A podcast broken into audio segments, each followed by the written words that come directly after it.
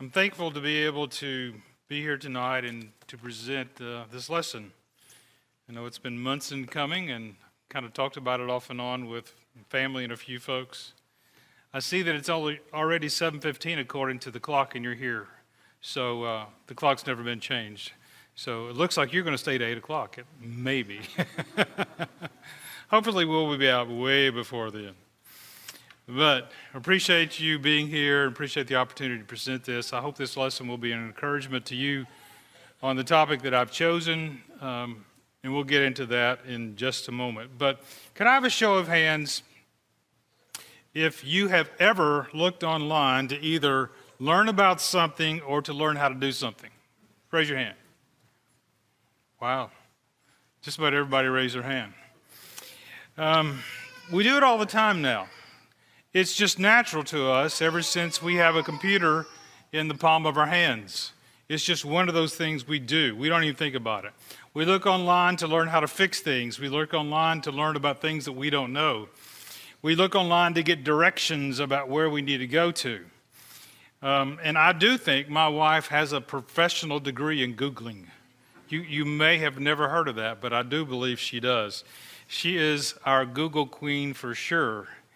Um, she can find information on anything, including recipes, getting away, or anything that I name. She can find it almost instantly. Sometimes we even have a friendly competition about who can get there first. And I'll throw out the topic, say go, and she's already downloaded the information, written a one page executive summary, handed it to me before I even get the topic typed in the search box. So she's just that good with Google. So it shouldn't surprise us that that's the way we do things. We all gather information that way. And it should not come as any surprise to us to learn that that's also how people also look online to find out about salvation. Now, unfortunately, online, if you look online to gather information about salvation these days, it can come up with different ways to be saved. Now, that's okay if you're trying to find out how to fix a washing machine. But when it comes to different ways about salvation, well, that can be outright dangerous with eternal consequences. So it is with that in mind that I looked online to see what would the what would I find online about the topic of baptism. And I just did not go anywhere. I specifically went to four websites of local congregations local churches that I know people who attend there. Because I was curious, you know, just what do they believe and what goes on. And here's what I found. In this first instance, um, I'm not going to mention where these came from, by the way. Um, there was a topic actually on water baptism. Matter of fact, if you go to the website, there's a video running of people being baptized. And I thought that was very interesting. But if you look at it, they say that uh, the, according to the Bible, all believers should be baptized in water. And they had a little section on learn more. And when I click the learn more, it says, but baptism does not make someone a Christian. It simply shows that they already are one. Okay. Let's go to the second website. When I went to the second website, there was this neat little chart there about the gospel plan of salvation. And if you notice down in man's part, on number five, it says be baptized. And they happen, happen to have scriptural references on this. So I just clipped it and put it in my slide. you can see what they said. I went to the third one, and they also had a picture of someone being baptized, and they had a little section on water baptism. So I clicked that, and this is what they found. Um, they had a pretty good long explanation. They talked about who should be baptized, what baptized, what baptism symbolizes, and they ask a final question Is my salvation dependent upon being baptized? Notice he said it's the first step of obedience. They said it shows, uh, symbolizes the death, burial, and resurrection of Jesus, and it shows what happened in your heart. They talk about symbolically being washed and clean. But when it came to the question of is salvation dependent on being baptized, they said it is not necessary for salvation. This congregation happened to also mention that if you want to be baptized, they schedule those on Thursdays and on Sundays. And finally, I went to one other, and it said, What we believe. Well, I thought that was pretty important. So when I looked, looked at it and went deeper into it, it says, It is essential on all these four things. One of the things they said is essential. It's essential that we be baptized or immersed in water for the forgiveness of our sins. So, when if someone is online looking for something like that, um, how do we how do we what will we conclude what would they conclude when they saw that presentation? Well they would conclude that all four definitely believe that baptism should be practiced today but there is a disagreement on the purpose of baptism. Two of them say that baptism is not necessary. The other two say that baptism is necessary. Well that presents a dilemma to someone who's looking for, about the topic of baptism how do you resolve that what should you do well, any honest seeker of truth needs to obviously understand that when it comes to spiritual matters, we must seek answers from the Bible and see what the Bible says about baptism. So, what does the Bible say about baptism? Well, just like any topic we want to learn about, I think it would be helpful to find all the verses in the Bible that discuss baptism, analyze those verses, and then draw some conclusions. So that's what we're going to do for the next two hours. No, I, I'm just kidding. If we take a 30,000 foot view of the New Testament, it's real interesting what you find. You'll find that the word baptism, or some derivative of baptism, and what I mean by that is baptized, baptized, baptizing, is used some 90 times in the Gospels and in Acts and in the epistles. And if you draw these down, into the references or the contextual discussions that are being talked about, you'll see that there are five basic topics where baptism is mentioned all, all these 90 times. There's the baptism of John, the baptism of the Holy Spirit. Jesus is talking about the baptism that he is going to suffer, talking about his crucifixion. Uh, there's a baptism of Moses that's mentioned, and there's the baptism that Jesus commanded and that his apostles executed. Now, you can see that the word baptism is used 41 times when talking about the baptism of John. Now, you, you know, I'm an accountant, so if you do half the math, if you do the math on this, and about half the times the baptism is mentioned in the New Testament, it's talking about the baptism of John. And it's referenced 34 times when talking about the baptism that Jesus commanded and that the apostles and the evangelists had administered. So, before we move to a discussion about the baptism of, that Jesus commanded, I do think it's important that we at least address the baptism of John. And when we talk about the baptism of John, I think we need to make sure that there's no mistake. The baptism of John was certainly important. After all, he was preparing the people for the Christ that would come. And the baptism that he preached was from God. John did just not make that up himself, it was something that God told him he needed to preach about. Furthermore, we can see the influence of John's baptism stayed around for quite a while within the Jewish circles. Now, how do we know that? If you take a look at Paul's second journey, which ended around AD 52, some 20 years after, Jesus's, after Jesus gave the Great Commission, in Acts, Acts 18, which at the end of Paul's second journey, Paul left Priscilla and Aquila in Ephesus while he headed back to Antioch. And while they were there, a Jew named Apollos came to Ephesus. And the Bible describes him in Acts chapter 18, verse 25, as a man who had been instructed in the way of the Lord, being fervent in spirit, and he was speaking and teaching accurately the things concerning Jesus, being acquainted only with the baptism of John. And verse 26 it says, says, He began to speak boldly in the synagogue. Well, what did Aquila and Priscilla do when they heard Apollos speaking? Well, when Aquila and Priscilla heard him, they took him aside and explained to him the way of the Lord more accurately, verse 26. Now, it doesn't tell us what, he, what they told him, but I'm pretty well convinced that they provided him information on the baptism that Jesus commanded. Now, why do I say that? Because a similar event happened in Acts chapter 19 when Paul came back to Ephesus on his third journey and there he encountered some disciples. And in that encounter, in that discussion, he said, when he was talking to him, Acts chapter 19, verse 3, well, then what were you baptized? And they said, into John's baptism. Well, Paul responded, well, John baptized with the baptism of repentance, telling us the people to believe in him who was coming after him, that is, in Jesus. And when they heard this, it says they were baptized in the name of the Lord Jesus. So, what can we conclude from these two encounters? It seems that once the baptism of John or Jesus was implemented, excuse me, the baptism of John was no longer applicable.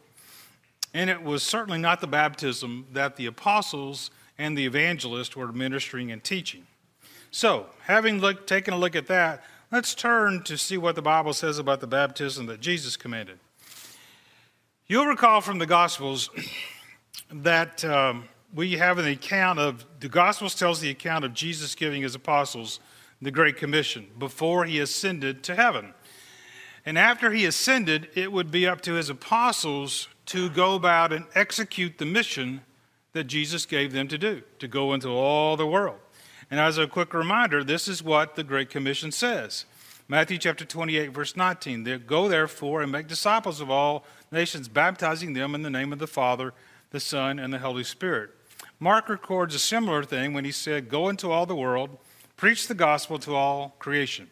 He who has believed and is baptized shall be saved, but he who has disbelieved shall be condemned. Well, that's what Jesus instructed them to preach. And we can see that Jesus connected salvation to two things belief in him and being baptized for the remission of your sins. But because of time, I'm not going to discuss belief tonight but I am going to be obviously talking about baptism. Wouldn't it be nice if there were examples in the New Testament of the apostles and evangelists instructing someone to be baptized? If we could find that, after all, it would give us some insight into this particular topic. And we have such a book, the book of Acts. It is the historical account of how the church of our Lord started how it grew, and it spans some 30 years showing the very beginning of the church. And it talks specifically about specific examples of what non Christians were told to do in order to be saved and have their sins forgiven. So, in our study tonight, we're going to look at those 16 references in Acts, and we're also going to quickly discuss some of the 16 references to baptism in the epistles.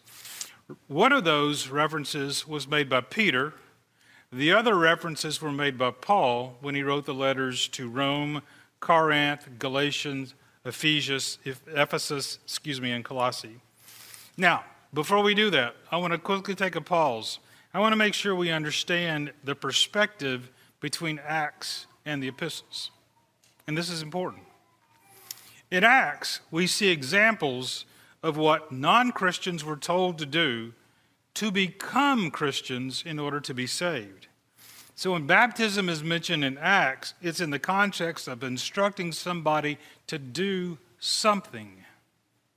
Now that's totally different than the epistles. In the epistles, the letters were written to people who were already Christians. And as a result, when baptism is mentioned in the epistles, it's in the context of reminding them about something that they had already done. So Acts looks forward to something they should do, and in the epistles, it looks backwards to something that they have already done. So let's start by looking at the references to baptism made by Peter. Our first reference is going to come in Acts chapter 2, where we find ourselves in the city of Jerusalem. This is the occasion of the beginning of the church, and we read in chapter 2, verse 1, that the, this is the day of Pentecost the Holy Spirit comes and filled the 12 apostles as promised by Jesus, which enabled them to preach the gospel accurately and as God wanted them to. And on this occasion, thousands of people had gathered and heard the very first sermon given by Peter. At one point, these people became so distraught because they learned finally that they were guilty of calling for the crucifixion of Jesus. And in verse 37 of Acts chapter 2, they cried out, Oh, what can we do about that? What shall we do? Well, Peter responded in the very first sermon and said, Repent and be baptized, every one of you, in the name of Jesus for the forgiveness of your sins, and you will receive the gift of the Holy Spirit. That was the instruction that he gave. The question is, did anyone take advantage of that? We see in chapter 2, verse 41, So then, those who had received his word were baptized, and that day 3,000 souls were added. So we have our first two references in Acts Acts chapter 32, verse 37 and 41. 3,000 people were baptized that day. Now, according to Jesus' statement, what happens when you believe and are baptized as he gave in the Great Commission? He that believeth and is baptized shall be saved. Well, a few years later, we find that God instructed Peter to go to the house of a soldier by the name of Cornelius in the city of Caesarea. The Bible describes Cornelius as a devout man who feared God, but there were two problems. Number one, he wasn't a Christian. And number two, he wasn't a Jew, he was a Gentile. So Peter at first hesitated, and then he was finally convinced to go to his house. Now, I'll let you read the details about this a bit later, but this was a big deal. This will be the first time the gospel is ever preached to a Gentile audience. And the question is would he change his message to the Gentiles? Or would it be just what he told the Jews? So let's see. Well, when Peter arrived at Cornelius' house, we're told in verses 36 and 40 that he told Cornelius about Jesus, about how God had anointed him, and that the Jews had put him to death, but God had raised him up. Verse 40. And then it goes on to verse 42, and I actually, I don't want you to look at there yet. It goes on in verse 42, and I love verse 42 because it seems to be a reference to the Great Commission. Listen to what he says in verse 42. And he, Jesus, ordered us to preach to the people and solemnly to testify that this is the one who had been appointed by God as the judge of the living and the dead. Of him, all the prophets bear witness that through his name, everyone who believes in him receives forgiveness of, of sins. And at this point, he was interrupted. He stopped. He realized in, in, right in front of him that the Holy Spirit had been poured out on these Gentiles. And that obviously was unusual. It says in verse 46 For they were hearing them speaking with tongues, a foreign language, and exalting God. Now, the only other time this had happened is Acts chapter 2, when Peter and the other 11 apostles received the Holy Spirit and began speaking in other languages. So Peter and those who came with him could not believe what they saw. It was amazing. This obviously hadn't happened since that day. And so, what do they respond with? Chapter 10, verse 47. Surely no one can refuse the water for these to be baptized who have received the Holy Spirit just as we did, can he? In verse 48, he ordered them to be baptized in the name of Jesus, and when they asked him to stay on for a few days. Question. Now, when it says when they ordered him to be baptized, does that sound like it was important? Does it sound like it was necessary? Does it remind you of what Jesus said? He who believes and has been baptized shall be saved. Finally, let's look at a statement that Peter made some 30 years after he preached the very first gospel sermon. In this epistle, notice what he said, and notice what baptism does. Beginning verse 20, who once were disobedient when the patience of God kept waiting in the days of Noah during the construction of the ark, in which a few, that is, eight persons, were brought safely through water. Corresponding to that, baptism now saves you. Not the removal of the dirt from the flesh, but an appeal to God for a good conscience the resurrection of Jesus. I mean, you could argue that 30 years had lapsed and maybe it was a different message, but that's not what Peter said. And after all, he was the first person to even preach the gospel. So he preached it 30 years ago, he preached it 30 years later. Same message, same result. When you think about our two questions, if you looked in the Bible about what Peter said about baptism, would you conclude that baptism should be practiced today? Well, I think the answer would be yes. Would you conclude that Peter thought baptism is required for salvation? We've looked at these examples, and I think you have to say, well, yes, Peter thought that. So now we want to focus our attention on Philip the evangelism, the evangelist. What did he say about baptism? In Acts chapter 8, Philip was in the city of Samaria, and he was there to preach the gospel. Verse 5 says that he went there and he began proclaiming Christ to them. Now, when you proclaim Christ, what do you tell people to do? We'll find out. Acts chapter 8, verse 12. And when they believed Philip preaching the good news about the kingdom of God and the name of Jesus Christ, they were being baptized, men and women alike. Even Simon himself believed, and after being baptized, he continued on with Philip. That's reference number 5 and 6 of the 16 in Acts in the book of Acts. Number 5 and 6. By looking at the response of these folks in Samaria to the gospel, you can deduct what they were told to do. Since they believed and were baptized, you have to ask the question where did they get that idea? Did they think of that on their own? Or was it something that was told them to do? Were they told to believe and to be baptized? Well, obviously, Philip told them to do that. Why? We keep going back to the same thing. It was part of the Great Commission. Jesus said, He who believes and is baptized shall be saved.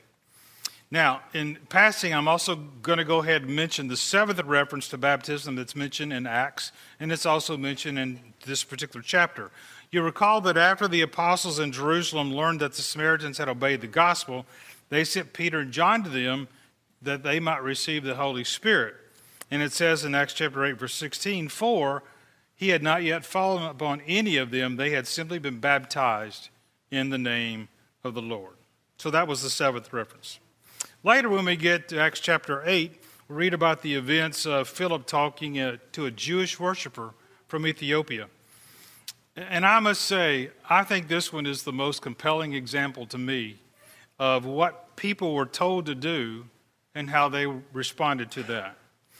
The Ethiopian eunuch had traveled to Jerusalem to worship, and now he was on his way home. Philip was told to go and find him and talk to him. And the eunuch, upon them getting together, invites Philip into his chariot, and everybody has a chariot around our houses. So eunuch invited Philip into to his chariot, and he joined him. And in verse 35, it says, Philip opened his mouth, and beginning from this scripture, which was Isaiah, he preached Jesus to him. Now, that's an interesting statement, isn't it? It's very similar to what Philip did earlier in Samaria when he proclaimed Christ to them. Now, we know what the Samaritans did. They believed and were baptized. What will the eunuch do? Will he do the same thing? Well, as they went along the road, they came to some water, and the eunuch said, Look, here's water. What prevents me from being baptized? Now, let's take a second and recap. It says Philip preached Jesus to him. That's all it says. And then Philip responds to that preaching and ask, I mean, the eunuch responds to that preaching and asks, What prevents me from being baptized? Again, you have to ask yourself, why would he ask to be baptized if, if it says the only thing was preached to him was Jesus? And it's obvious that if you preach Jesus, that includes preaching what Jesus commanded, and that was, He that believes and is baptized shall be saved. And the eunuch wanted to be saved. He wanted to have his, his sins forgiven, and so he asked the preacher if he could. The problem is, at this particular point, Philip doesn't know whether he believes or not. Philip's been doing all the talking, obviously. and the eunuch, he don't know what he believes. And how's he going to find out? Will he ask him? Verse 37 If you believe with all your heart, you may. That is, you may be baptized just like you requested. And he answered and said, I believe that Jesus is the Son of God. That, that I believe that Jesus Christ is the Son of God. And then we have our ninth reference. And he ordered the chariot to stop, and they both went down into the water, Philip as well as the eunuch, and he baptized him. There was no delay. Philip didn't say, Well, let's just wait till we get to the next town. He didn't say, well, we're on a desert road. He didn't say, you're going to get all wet. We don't have any towels. He didn't say anything like that. He ordered the chariot to stop to take advantage of the fact that there was water for him to baptize the eunuch. There was a sense of urgency to the matter. and he wanted to help him obey the gospel as soon as he could. Why? Well, you already know the answer. It's part of the Great Commission. Jesus said, He who believes and is baptized shall be saved.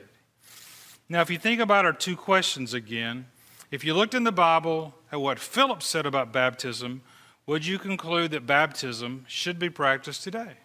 Well, the answer is yes. Would you conclude that is necessary for salvation? Philip said it was, so yes. Well, now let's shift our focus to the preaching of Ananias, the third person to mention baptism in Acts. And we'll find this events recorded in Acts chapter 9 and verse 22. And here we're talking about the conversion of Saul. From the very beginning of the church, Saul had been a thorn in the side to Christians, hadn't he? He had been going everywhere trying to persecute the Christians, the Jewish Christians, the Jews who became Christians. And he was persecuting them and trying to arrest them because they had departed from the Jewish faith and became Christians. And now in Acts chapter 9, he's on his way to Damascus to arrest Jewish Christians and to bring them back to Jerusalem for trial. We're told in verse 5 that something happened. What was that event? Well, it says that the Lord appeared to Saul and spoke to him. And he said, I am Jesus whom you are persecuting. But get up and enter the city, and it will be told what you must do. Do you think Saul believes in Jesus now? I mean, if the Lord appeared to me, I would. I think he would. I think he did. Does it indicate that his sins were forgiven? No. Matter of fact, Jesus said, Go to Damascus, go to the city, and there you will be told what you must do. So Saul is blinded. Somebody had to lead him to Damascus, the people that were with him. And now the disciple Ananias was go to go to, go to go to Saul and talk to him. What would he tell him? Verse 17 of chapter 9 says Ananias departed he entered the house where Saul was, and after laying his hands on him, he said, Brother Saul, the Lord Jesus, who appeared to you on the road by which you were coming, has sent me so that you may regain your sight and be filled with the Holy Spirit. And immediately there fell from his eyes something like scales, and he regained his sight. He got up and was baptized. Our tenth reference to baptism in the book of Acts. How did he know to be baptized? When we looked at what Peter and Philip preached, we could see that the preacher always told the prospect to be baptized. This case is no different. Obviously, Peter, or Ananias in this case, told Paul, Saul, that he needed to be baptized. We're not left to guess about this, though. Later on in the account, Acts chapter 22, Saul, now Paul, reminds us of exactly what Ananias told him. He says, Why do you delay? Get up, be baptized, and wash away your sins, calling on his name. Why? The Great Commission. He who believes and is baptized shall be saved.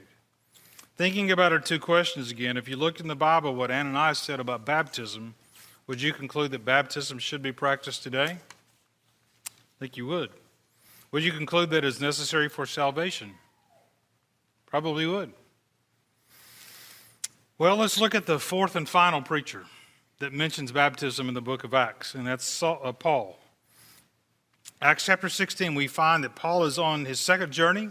He's in Philippi, and he meets a Jewish woman named Lydia, who's there on business. And we are told in verse 14 that she had been listening to Paul speak the gospel, and verse 14 says the Lord opened her heart to respond to the things spoken by Paul. With this many examples that we've seen so far, how do you think Lydia is going to respond to the gospel? Let's see. Acts chapter 16, verse 15 says, And when she and her household had been baptized, she urged us, saying, If you have judged me to be faithful to the Lord, come into my house and stay. And she prevailed upon us. Just like all the other examples, we could look and see how Lydia responded to Paul's preaching to figure out what she was told to do. Here it says she was baptized. Again, did she just make this up on her own? Or was it something that the preacher told the prospect to do? And obviously, we know what, what happened there.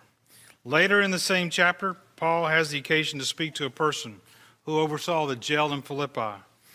Paul and Silas had been falsely accused of causing chaos in the city. They had been thrown into jail awaiting further investigation.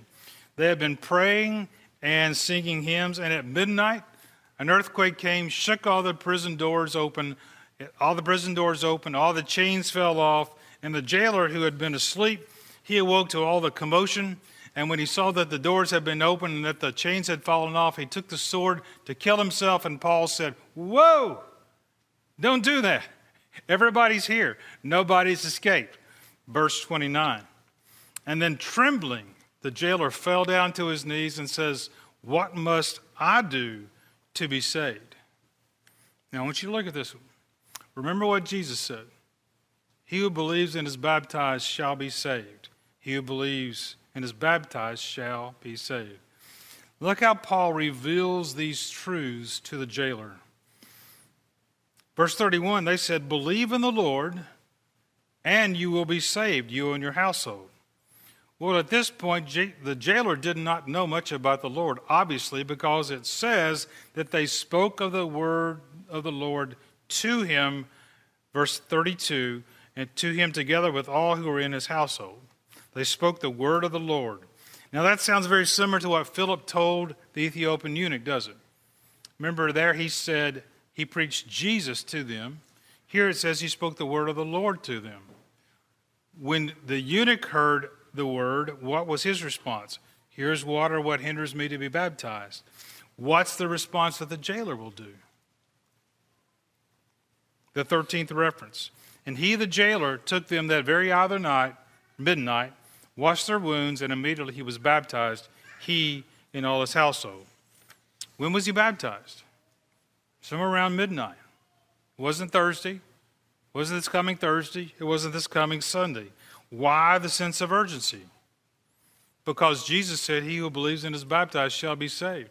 The jailer wanted to be saved, and he didn't want to be saved three days from now, four days from now. He wanted to be saved right then.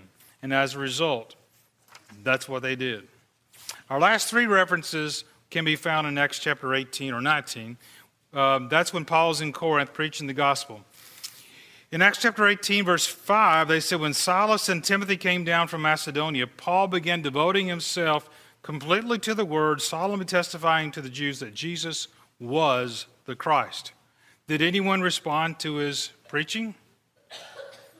Acts chapter 18, verse 8 Crispus, the leader of the synagogue, believed in the Lord with all his household, and many of the Corinthians, when they heard, they believing and were being baptized. Why were they baptized? Because Jesus said they should. The last two references really come from what was something we'd already discussed earlier, talking about the baptism of John. Remember when Paul came back to Ephesus, he had this discussion with the, with the, with the disciples who were only equated with the baptism of John. And we already read that earlier. After he told them that they need to be baptized in the name of Jesus, verse 6, verse 19, verse 5, they heard this, they were baptized in the name of the Lord. Quickly, I want to mention one other thing. I said that's, by the way, that's all the references in the book of Acts. There's only 16 of them.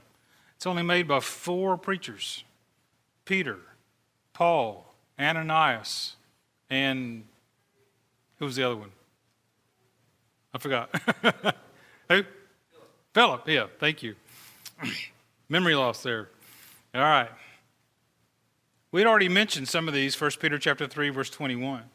Romans chapter 6, 3 and 4. Leland mentioned that this morning in his sermon. Do you not know that all who have been baptized into Christ have been baptized into his death? Therefore, we've been buried with him through baptism into death, so that as Christ was raised from the dead through the glory of the Father, so we too might walk in newness of life. For by one Spirit you're all baptized into one body. Galatians 3:27, for you all been baptized into Christ. Ephesians chapter 4, verse 5, on the great lesson about unity and the seven things that we have to be all united on one Lord, one faith. It's strange, but there's baptism in there, isn't it? Matter of fact, when I look at that, I always think, why is baptism in there? Well, now we know. It's important. Colossians chapter 2, verse 12, having been buried with him in baptism, which you also raised with him through faith in the working of God. Notice, the language that Paul uses always talks about something they had done in the past not something that they were to do in the future. And then he goes on and makes some discussion to 1 Corinthians 1 about the bickering that happened in Corinth on who baptized who. And 1 Corinthians chapter 15, he mentions about the baptism of the dead. When you think about our two questions again, could you conclude that Paul thought baptism should be practiced today? Yeah. Do you think Paul thought baptism was required for salvation? Yes. Which brings us to our closing. Tonight we took a 30,000 foot view of the topic of baptism. We drilled down into the context of discussing the baptism that Jesus commanded, and we looked at its references in, in the Gospels, too, the 16 references in Acts, and then we quickly looked at some of the references in the epistles. We saw that Jesus gave the Great Commission and he connected belief and baptism. He said, He who believes and is baptized shall be saved. We saw how the apostles began to carry out that message. And we looked at examples of four preachers who included baptism for the forgiveness of sins as part of the message that was preached to non Christians in Jerusalem, Caesarea, Samaria, Corinth, and Philippi. We saw how Saul was instructed to be baptized and wash away his sins, and we noticed that the Ethiopian said, Here's water. What prevents me from being baptized? What about you? After seeing what you saw tonight, would you conclude that baptism should be practiced today? I hope the answer is yes. Would you conclude that baptism is required for salvation? Again, I hope you would see that the answer is yes, because Peter, Philip, Ananias, and Paul all said it was. Would you conclude that you need to be baptized tonight for the forgiveness of your sins? I hope that your answer is yes. And the reason why is this message is not going to change. It's an eternal message, and it's an eternal message that Jesus gave, and it's an eternal command that He expects us to do. And the real question is have you been baptized? Do you believe that Jesus is the Christ? And if you do, why not be baptized for the remission of your sins? Do exactly what the, what the Lord commanded us to do in the Great Commission. Do exactly what the Ethiopian eunuch did when he said, right here, here's water. What prevents you from being baptized? If you feel the sense of urgency to do it tonight, we invite you to come forward when we sing the song of invitation. And it'll be simple. You just come forward, take a seat on the front row. And after the song is finished, We'll ask you the same thing that Philip asked the eunuch Do you believe that Jesus is the Christ? And upon hearing your confession, we'll simply do what Philip did with the eunuch. We'll take you down into the water and baptize you for the remission of sins. We didn't read what did the eunuch do after he was baptized? It says he went on his way rejoicing, and you will too. So, we hope you will come. We're going to sing a song of encouragement. Let's stand and sing.